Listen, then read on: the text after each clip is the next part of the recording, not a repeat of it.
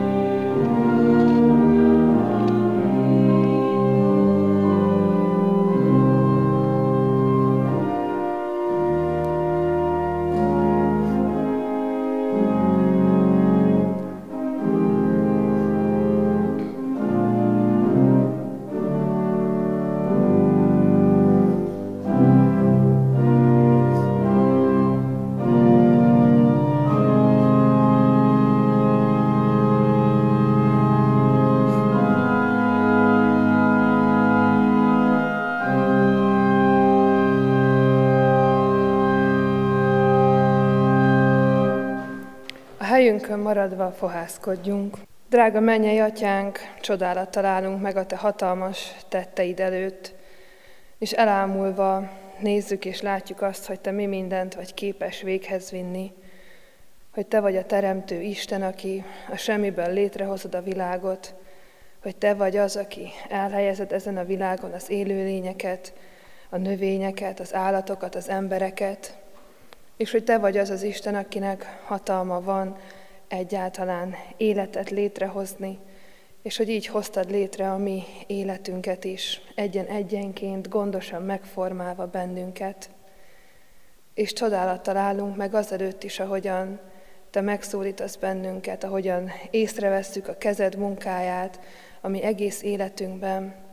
És ezért dicsőítünk és magasztalunk Téged ezzel a Zsoltárral is, amit énekeltünk, és dicsőítünk és magasztalunk Téged azzal is, hogy ide járulunk a Te asztalod elé, a Te közösségedbe, hogy megalázzuk magunkat és könyörgünk a Te üzenetedért, azért, hogy Te mutasd meg, hogy mi az, amit az életünkben meg kell változtatnunk, mi az, amit oda kell adnunk neked, hogy megtisztítsd, mi az, amiben minél inkább felét kell fordulnunk és elhagynunk a világnak a dolgait.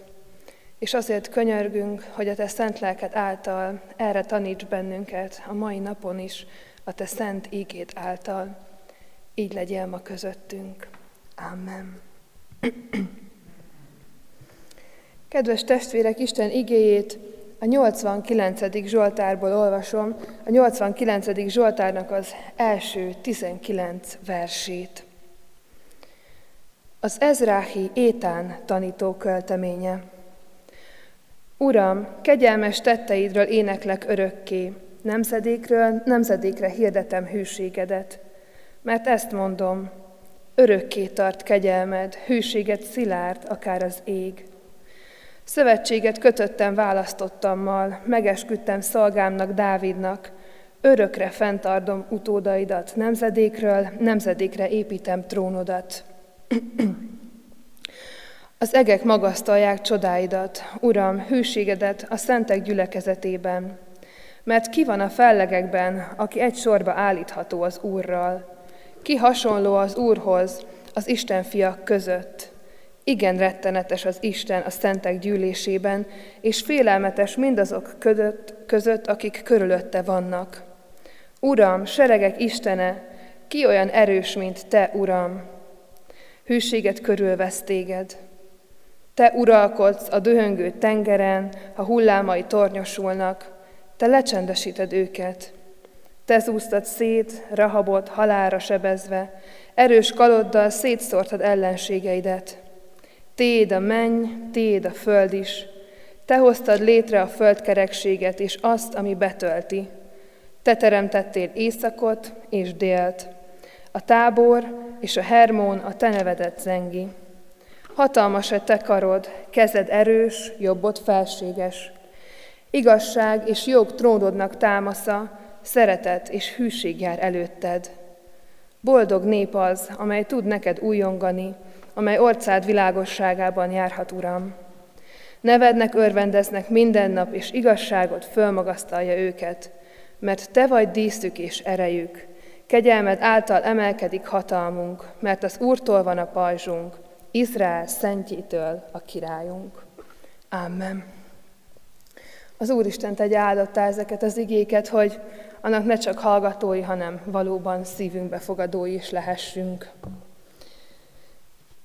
Kedves testvérek, gyermekkoromban az osztályunkban és a kortársaim között nagyon nagy divatja volt az úgynevezett szövetségkötéseknek, a barátságok megerősítésének, és hát ezeknek a példáját ilyen amerikai filmekben láttuk, ahol a fiatal lányok vérszövetséget kötöttek egymással, ahogy megvágták magukat, és egy pohárba vagy egy tálba belecsepegtették a vérüket, és úgy összekeveredett, és ez megpecsételt valamilyen örökre szóló esküt, amit egymásnak tettek, legyen az szó bármiről, akár az örök barátságról, vagy arról, hogy egymás fiújával majd nem kezdenek ki, vagy arról, hogy 30 év múlva hol is találkoznak pontosan.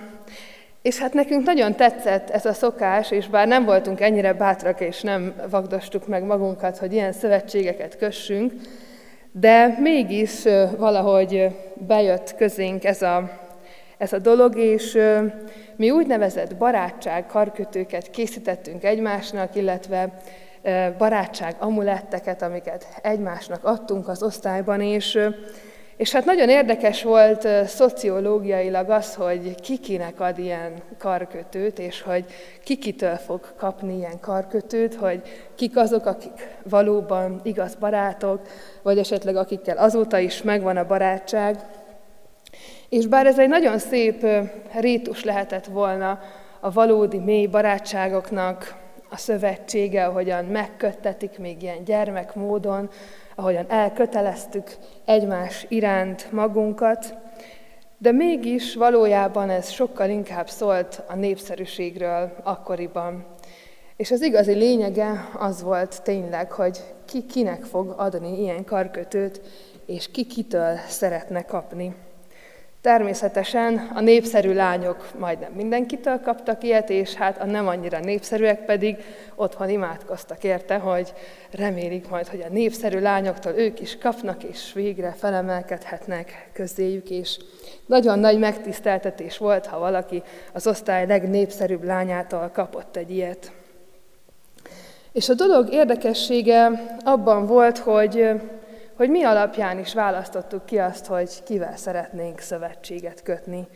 Hogy mi volt az alapja annak, hogy, hogy miért volt valaki szimpatikus, hogy miért gondoltuk azt, hogy ez majd egy életre szóló kapcsolat lehet, és hogy miért volt annyira fontos az, hogy ki az, akivel ezt a szövetséget, ezt a barátságot megkötjük.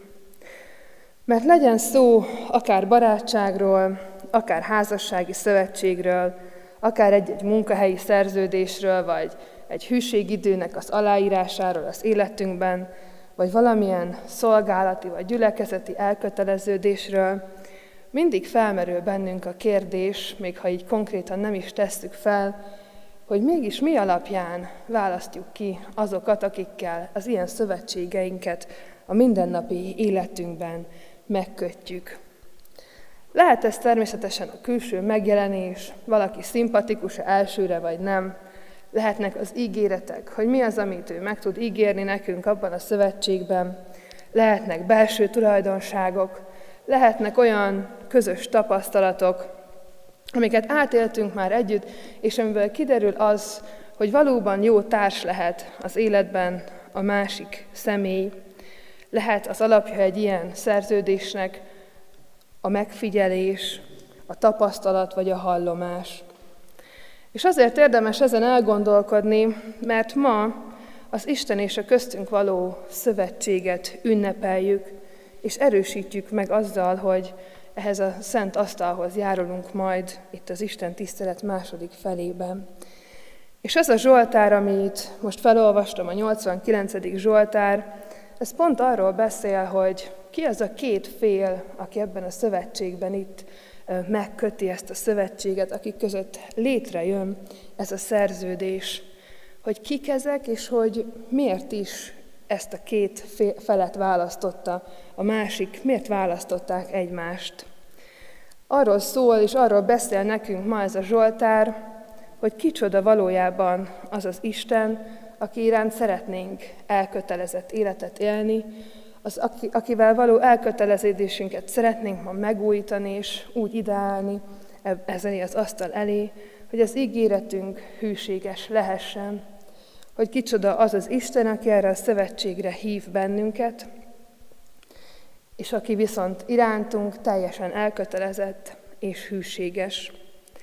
És két nagyon egyszerű választ ad ez a Zsoltár erre a kérdésre, ami egyrésztről nagyon triviális, és biztos, hogy mindenki így is gondolja, de más részről vannak olyan részei, amik nagyon is elgondolkodtatóak. Azt fogalmazza meg ez a Zsoltár, hogy az, akivel mi ezt a szövetséget megkötjük, az az egész Földön a legjobb. És ez azért triviális, hiszen tudjuk, hogy Istennek milyen hatalma van, hogy ő teremtette és alkotta a Földet, de mégis, amikor az elköteleződést keressük az életünkben, akkor mindig a legjobbat keressük. A legjobbat keressük a barátban, legjobbat keressük a párban, legjobbat keressük akkor, amikor szolgáltatót választunk, még ott is tényleg a legjobbakat keressük.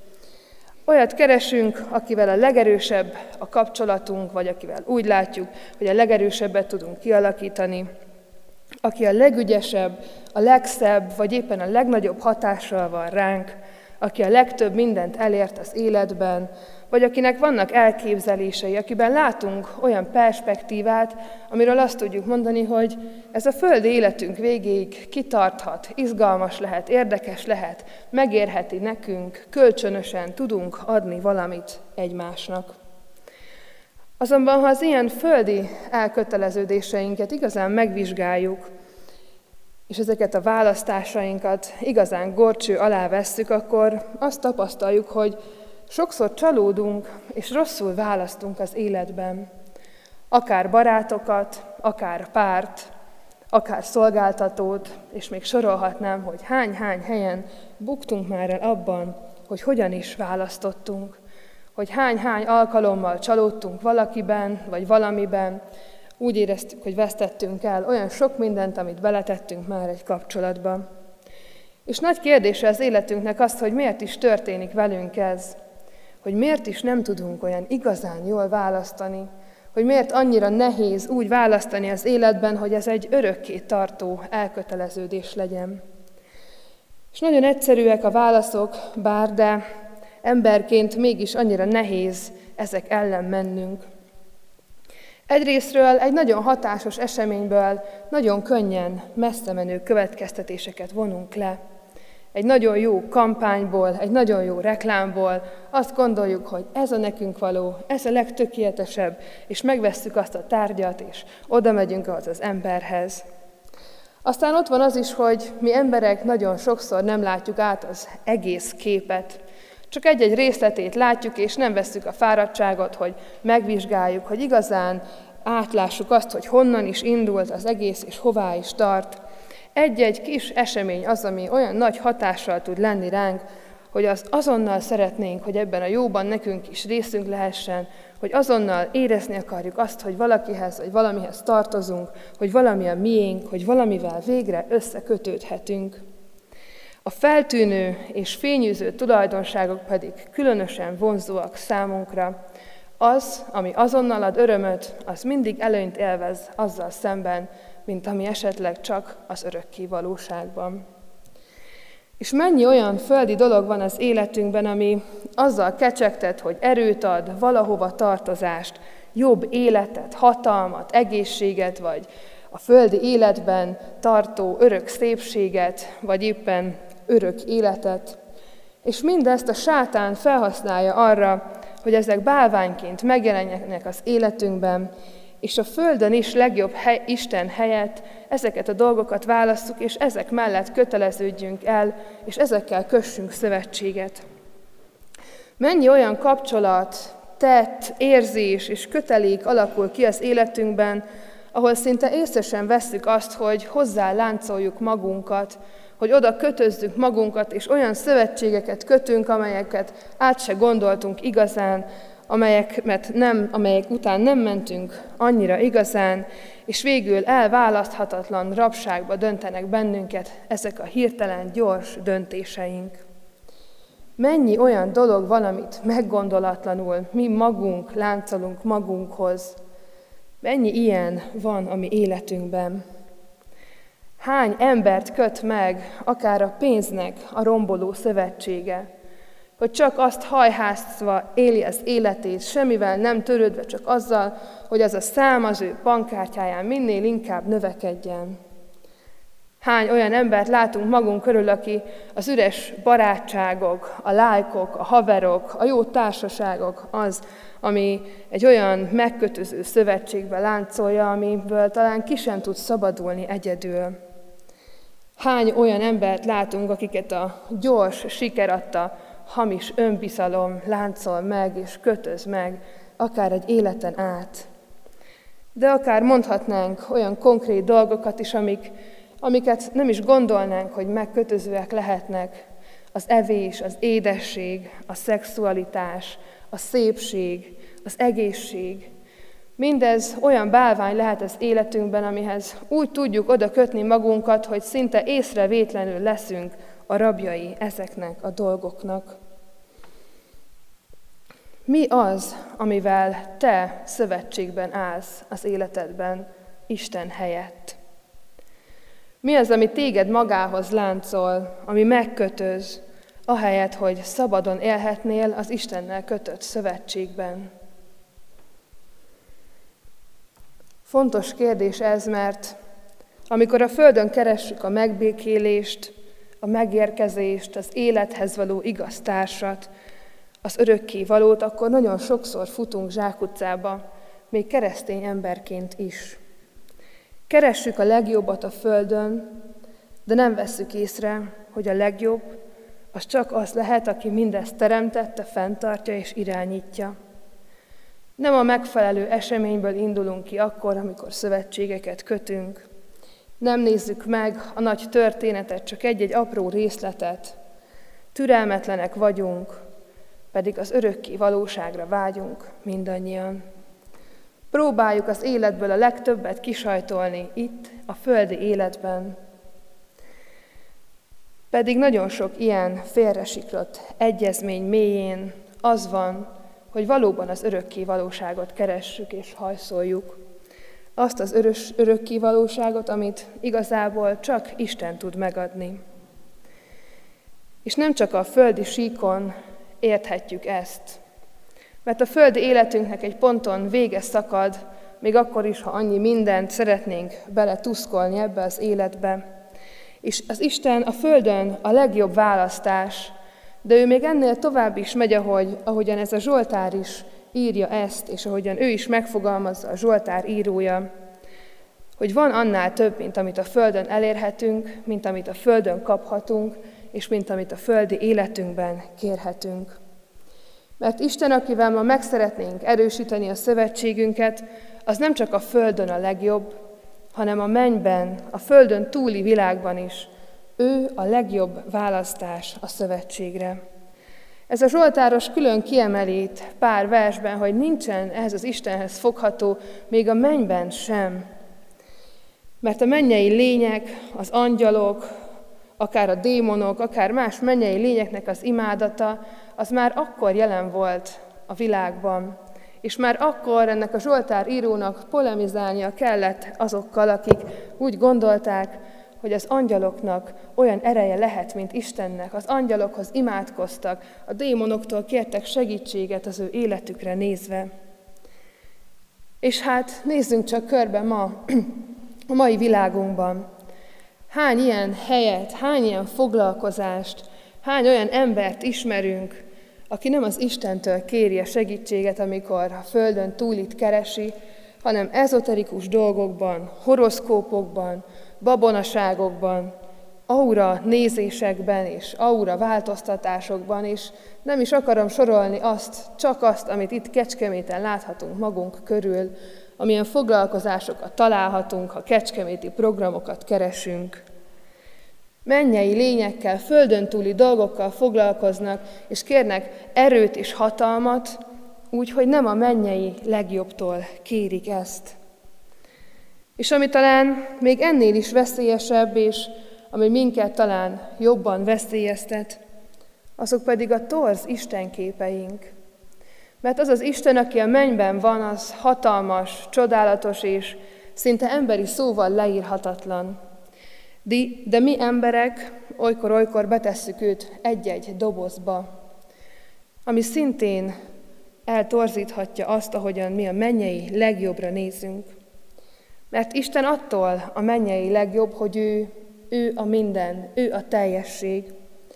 Mi pedig mégis sokszor beletesszük őt bizonyos szerepekbe, és úgy hajtjuk meg a fejünket általunk képzelt, elképzelt vagy vélt Istenek előtt, akit Urunknak és Atyánknak nevezünk, miközben nagyon messze van a valóságos Istentől. Nagyon könnyű túl hangsúlyozni az Isten egy-egy oldalát. Néha úgy gondoljuk, hogy Isten egy Mikulás, akitől csak kérjük az ajándékot, és ha jók vagyunk, akkor ő megadja nekünk azt, amiért imádkoztunk. Van, akik úgy tekintenek Istenre, mint egy yin Isten, aki, hogyha valami jó történik velünk, akkor biztosan valami rosszat fog utána tenni velünk, és fordítva. Aztán gondolhatunk arra is, hogy van, akik bírónak vagy rendőrnek tekintik Istent, aki csak a szabályok betartására figyel, vagy éppen egy szeretett gombócnak, aki pedig mindent teljesen gondolkodás nélkül és feltétel nélkül megbocsájt. Mindben van igazság, de egyik sem a teljes igazság, és azzal, ha Istent ilyen dobozokba és szerepekbe zárjuk, még ha ezek most túlzó képek is voltak, azzal nem a legjobbat keressük és találjuk meg a mennyben, hanem egy magunk által készített Istent kezdünk el imádni. És amikor ideálunk az Úr asztala elé, hogy megújítsuk a szövetségünket, akkor nagy kérdés az ma számunkra, hogy kit látunk a másik oldalon. Ott vagyunk mi, az ember az egyik oldalon, de itt egy szövetségről van szó, egy elköteleződésről, egy egyezményről, egy szerződésről. Ki az, akit a másik oldalon láttok? A földön a legjobbat, és a mennyben a legjobbat? Vagy a torz istenképeink vannak ott? Éppen a bálványaink, a vágyaink, a kéréseink? Mi az, ami itt lesz előtted, amikor ideálsz? Azért nagy kérdés az, hogy kinek látjuk Istent, akivel ezt a szövetséget meg szeretnénk kötni, mert ő egy olyan Isten, aki jól átgondolta azt, hogy kivel köt szövetséget. Mert Isten szövetséget kötött Ádámmal és Évával, pedig ismerjük a történetüket. Tudjuk, hogy ellent mondtak neki. Ábrahámmal, Dáviddal, aki parázna volt és gyilkos, meg annyi ősatyával és ősanyával, akikről szintén sok mindent elmondhatunk, és ebbe a sorba kerülünk be mi is. Mert Isten jól átgondolta, és teljesen biztos abban, hogy Jézus Krisztus érdeméért, azért az áldozatért veled is szövetséget szeretne kötni. És ezt a szövetségét ma, ezen a szent helyen, ennél az asztalnál szeretném megújítani mindannyiunkkal. Bármi is van most a szívünkben, bármi is jutott eszünkbe, bármi is az, ami megérintett bennünket, bárhol is tapintott rá egy érzékeny pontunkra ez az ige szakasz, ő akkor is vár bennünket, hogy itt lehessünk, hogy megerősíthessük ezt a szövetséget. Mert ő úgy van itt előttünk, mint aki a földön és a mennyben is a leges legjobb, Nincsen jobb választás annál, mint hogy vele kötjük meg ezt a szövetséget. Azt kívánom mindannyiuknak, hogy ezt tapasztalhassuk meg, amikor itt az úrvacsorában részesülünk, és így lehessünk egy közösségé. Amen. Az úrvacsorai közösségre készülve a Bordó énekes könyvből énekeljük a 79. éneket, a 79-es ének, amely így kezdődik, Hőséged végtelen, Atyám nagy Isten.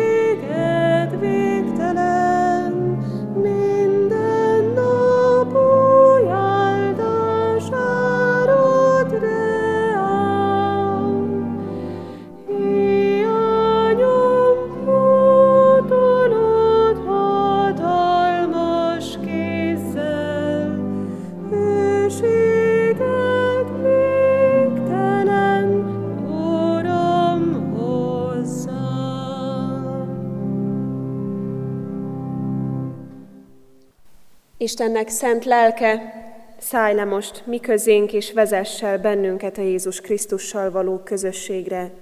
Ámen. Kedves testvéreim, hallgassátok meg, hogy mi módon szerezte a mi Úrunk Jézus Krisztus az úrvacsora sákramentumát. Legbővebben Pálapostort állja ezt elénk az első korintusi levél 11. fejezetében, a 23-tól a 26. versig terjedő szakaszban, eképpen. Én az Úrtól vettem, amit át is adtam nektek, hogy az Úr Jézus azon az éjszakán, melyen elárultatott, vette a kenyeret, és hálát adva megtörte, és ezt mondta, vegyétek, egyétek, ez az én testem, amely ti érettetek, megtöretik. Ezt cselekedjétek az én emlékezetemre. Hasonlóképpen a poharat is vettem, miután vacsoráltak, és ezt mondta, e poháram az új szövetség az én vérem által, ezt cselekedjétek, valamennyiszer isszátok az én emlékezetemre. Mert valamennyiszer eszitek-e kenyeret, és isszátok-e poharat, az Úrnak halálát hirdessétek, amíg eljön. Testvéreim, hallottuk a lát, az ígét, és szemünk előtt vannak a látható jegyek. Az Úr Jézus értünk való áldozatára emlékeztetnek bennünket, és felkészítenek az ő visszajövetelére. Próbáljuk meg magunkat, és menjünk most Isten elé imádságban, valljuk meg bűneinket imádságban. Hűséges Istenünk, megtartó édesatyánk, valóban azt éljük, amit énekeltünk is,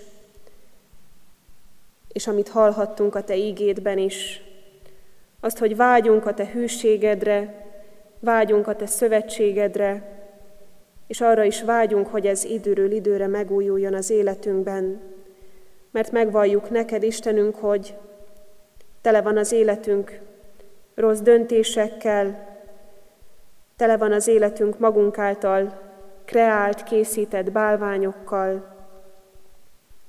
Istenünk, köszönjük neked égédben az útmutatásodat.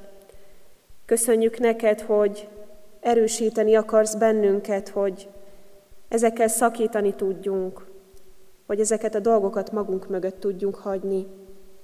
Arra kérünk, Istenünk, engedd most, hogy szövetségedről bizonyságot tegyünk, hogy irgalmad eszközei lehessünk az életünkben, a döntéseinkben, a mindennapjainkban, a gondolatainkban. Arra kérünk, Istenünk, bátoríts bennünket, bűnbocsátó kegyelmeddel, hogy ne akarjuk hiába valóvá tenni a Te értünk hozott áldozatodat. Hadd lássák az emberek rajtunk, hogy a Te gyermekeid vagyunk, hadd lássák az emberek azt, hogy milyen jó a Te közelségedben élni és lenni. Kérünk, Urunk, az életünk, a cselekedeteink, a szavaink, szolgálják a Te országot terjedését itt a földön is. Ámen. Kedves testvéreim, bűneink megvallása után tegyünk vallást, bizonyságot a hitünkről az apostoli hitvallás szavaival. Hiszek egy Istenben, mindenható atyában, megynek és földnek teremtőjében, és Jézus Krisztusban, az ő egyszülött fiában, ami Urunkban, aki fogantatott Szentlélektől, született Szűz Máriától, szenvedett Poncius Pilátus alatt, megfeszítették, meghalt és eltemették, alászállt a poklokra, harmadnapon feltámadt a halottak közül, fölment a mennybe, ott ül a mindenható Atyaisten jobbján, onnan jön el ítélni élőket és holtakat. Hiszek szent lélekben, hiszem az egyetemes Szent Egyházat, a szentek közösségét, a bűnök bocsánatát, a test feltámadását és az örök életet. Ámen. Jó lehet, testvéreim, én a ti hitetekben nem kételkedem, mindazonáltal egyházunk állandó gyakorlatához méltó módon néhány kérdést intézek most hozzátok, melyre mindannyian feleljetek hitetek és meggyőződésetek szerint hallható szóval. Hiszitek-e, hogy úgy szerette Isten a világot, hogy egyszülött fiát adta, hogy aki hisz ő benne, el ne vesszen, hanem örök élete legyen. Ha igen, felejétek, hiszem és vallom. Ígéritek-e, fogadjátok-e, hogy a kegyelemért egész életeteket az Úrnak szentelitek, mint élő, szent és neki kedves áldozatot. Ha igen, felejétek, ígérem és fogadom. Én is mindezeket veletek együtt hiszem és vallom, ígérem és fogadom. Most azért én, mint az én Uramnak, a Jézus Krisztusnak mértatlan bár, de elhívott szolgája, hirdetem nektek bűneitek bocsánatát és az örök életet, melyet megad a mi Úrunk Istenünk ingyen kegyelméből, az ő szent fiáért minnyájunknak. Ámen. Most pedig testvéreim, járuljatok a szent asztalhoz, legyünk együtt úrvacsorai közösségben, hirdetem a gyülekezetnek, hogy aki nem kíván alkohollal élni, annak lehetősége van a kék szalaggal átkötött alkoholmentes szőlőlével úrvacsorát venni. Foglaljunk helyet, és majd járuljunk az úrasztalához.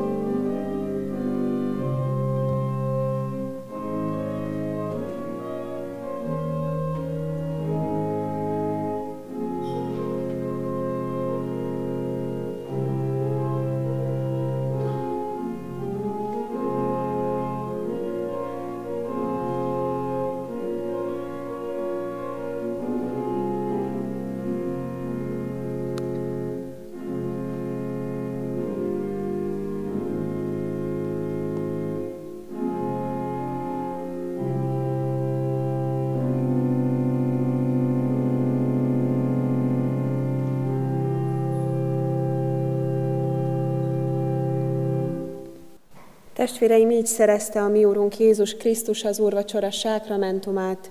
Így éltek vele az apostolok, az egyházatják, a reformátorok, hitvalló őseink, és így éltünk vele Isten kegyelméből mi is. Minek előtt elbocsátanánk titeket, kérünk és intünk, hogy Isten kegyelmét magatokban hiába valóvá ne tegyétek, ne uralkodjék bennetek a bűn többé, sőt viseljétek magatokat a ti elhivatásotokhoz méltóan Az Istennek békessége uralkodjék a szívetekben, melyre hívattatok is egy testben. Csendesedjünk el és imádkozzunk. Hálát adunk neked, mennyei atyánk, hűségedért, amely túlmutat az emberségünkön, amely a te szövetségedben gyökerezik. Köszönjük neked, Istenünk, azt, hogy részünk lehet újra és újra az úrvacsora sákramentumában, és hogy ezáltal is hirdetett közöttünk a megváltó Úr értünk hozott áldozatát, az ő jó hírét, az örök életet, a bűneink bocsánatát. Kérünk Istenünk, légy segítségül, hogy mi, akiknek szeretetedet megmutattad, magunk és irgalmad eszközei lehessünk. Ehhez kérjük a Te szent lelked erejét, a Te szent lelked vigasztaló, bátorító erejét. Ámen. Mi, atyánk, aki a mennyekben vagy, szenteltessék meg a Te neved, jöjjön el a Te országod, legyen meg a Te akaratod, amint a mennyben, úgy a földön is. Minden napi kenyerünket add meg nékünk ma, és bocsásd meg védkeinket, miképpen mi is megbocsátunk az ellenünk védkezőknek, és ne vigy minket kísértésbe, de szabadíts meg a gonosztól, mert Téd az ország, a hatalom és a dicsőség mindörökké. Ámen. Hálával áldozzatok az Istennek, és teljesítsétek a felségesnek tett fogadásaitokat. Fogadjátok Isten áldását, az Isten békessége, mely minden értelmet felülhalad, őrizze meg szíveteket és gondolataitokat a Krisztus Jézusban. Ámen. Foglaljunk helyet és hallgassuk meg gyülekezetünk híreit. Hirdetem a gyülekezetnek, a testvéreknek, hogy jövő héten a megszokott alkalmainkon túl hétfőn délután 5 órakor énekkari próbát tart a KVM énekkar ima közösséggel egybekötve, és hirdetem azt még, hogy ránk következő vasárnap egy különleges alkalom lesz gyülekezetünkben, ugyanis a délelőtti 9-es istentisztelet, a templomunk felújításáért való hálaadó istentisztelet lesz. Ebből az okból a többi gyülekezet részben délelőtt nem tartunk majd istentiszteletet, mindenkit ide hívunk és várunk a templomba, hogy együtt tudjunk hálát adni a felújításért, ezért a szép környezetért. Következő vasárnapon, szeptember 1-éhez, a tanév kezdetéhez közeledve, 11 órától nemzeti tanévnyitó lesz a díszteremben, 14 óra 30 perctől általános iskolai tanévnyitó, délután 5 órakor pedig gimnáziumi tanévnyitó, majd ezt követően 18 órától pedig délutáni Isten tiszteletünk lesz. Hirdetem halottainkat, Varga István és Szántó Mária Magdolna, 76 évet élt testvérünk, temetése hétfőn 9 óra 45 perckor lesz a köztemetőben, Olás Sándor 65 évet élt testvérünk temetése kedden 9 órai kezdettel lesz majd a köztemetőben. Nagy János Zoltán 84 évet élt testvérünk temetése kedden 9 óra 45-től a köztemetőben. Dr. Török István tiszteletbeli presbiterünk és tiszteletbeli főgondnokunk 92 évet élt testvérünk temetése csütörtökön délután három órától lesz majd a köztemetőben. Kéri Gyula, 85 éves korában elhunyt testvérünk, temetése pénteken 15 órától lesz a köztemetőben, és nagy tiszteletű Adorján Imréni Asbót Mária, nyugalmazott református lelkipásztor temetése, temetése ügyében még folyik az intézkedés. Kérjük Isten vigasztalását és szeretetét a gyászolók életére, imádságban hordozzuk az ő életüket. Házasulandó jegyeseink vannak, először hirdetjük Őri Walter és Benke Éva lendő házasságkötését, másodszor hirdetjük Juhász András Attila és Gulyás Zsuzsanna, Bátyai Sándor Mihály és Kaldenekker Nikolett, illetve Herceg Péter és Konc Brigitta lendő házasságkötését, és harmadszor hirdetjük Doba Dániel Károly és Pap Nóra Éva házasságkötését. Az elmúlt héten az adományaink összege 106.200 forint volt, a templom felújítására 2009-től 23 millió 846 489 forint, 2016-tól a Széchenyi Városi templomra pedig 8 millió 580 218 forint érkezett. Szeretettel várjuk a két kiemelt közadakozásra további adományokat. Hirdetjük alternatív alkalmainkat, akinek van módja és megteheti, bátorítjuk, hogy az interneten is böngészen és hallgassa vissza akár gyülekezetünk ige hirdetéseit, Isten tiszteleteit, vagy más gyülekezetek lelkipásztorainak igei szolgálatait. Így hirdetjük, hogy a következő vasárnapon a 9 órás Isten tisztelet innen a templomból lesz majd élőben közvetítve a digitális térben. Bátran használjuk ezeket az eszközöket is, hogy hitünkben, értelmünkben tudjunk növekedni. Imádkozzunk a közelgő fontos eseményekért még, amelyek gyülekezetünkben lesznek majd. Így imádkozzunk a szeptember 5-én szombaton tartandó háladó gyülekezeti napunkért, amit az Emmaus házban fogunk szervezni és lebonyolítani. Mindenkit szeretettel várunk, kicsiket és nagyokat, fiatalokat, időseket erre a színes programokkal tűzdelt gyülekezeti napra. Az információk és a részletes program majd hamarosan a gyülekezetünk honlapján is elérhető lesz majd, illetve a Facebook oldalon. Illetve szeptember 6-ától újra indulnak majd a délutáni kert istentiszteletek, amelyekben kicsit másabb légkörben másabb fajta zenei megszólalásban lehetünk így együtt Istennel és egymással is közösségben. Bátorítunk mindenkit, hogy csatlakozzanak ehhez az igei alkalomhoz is.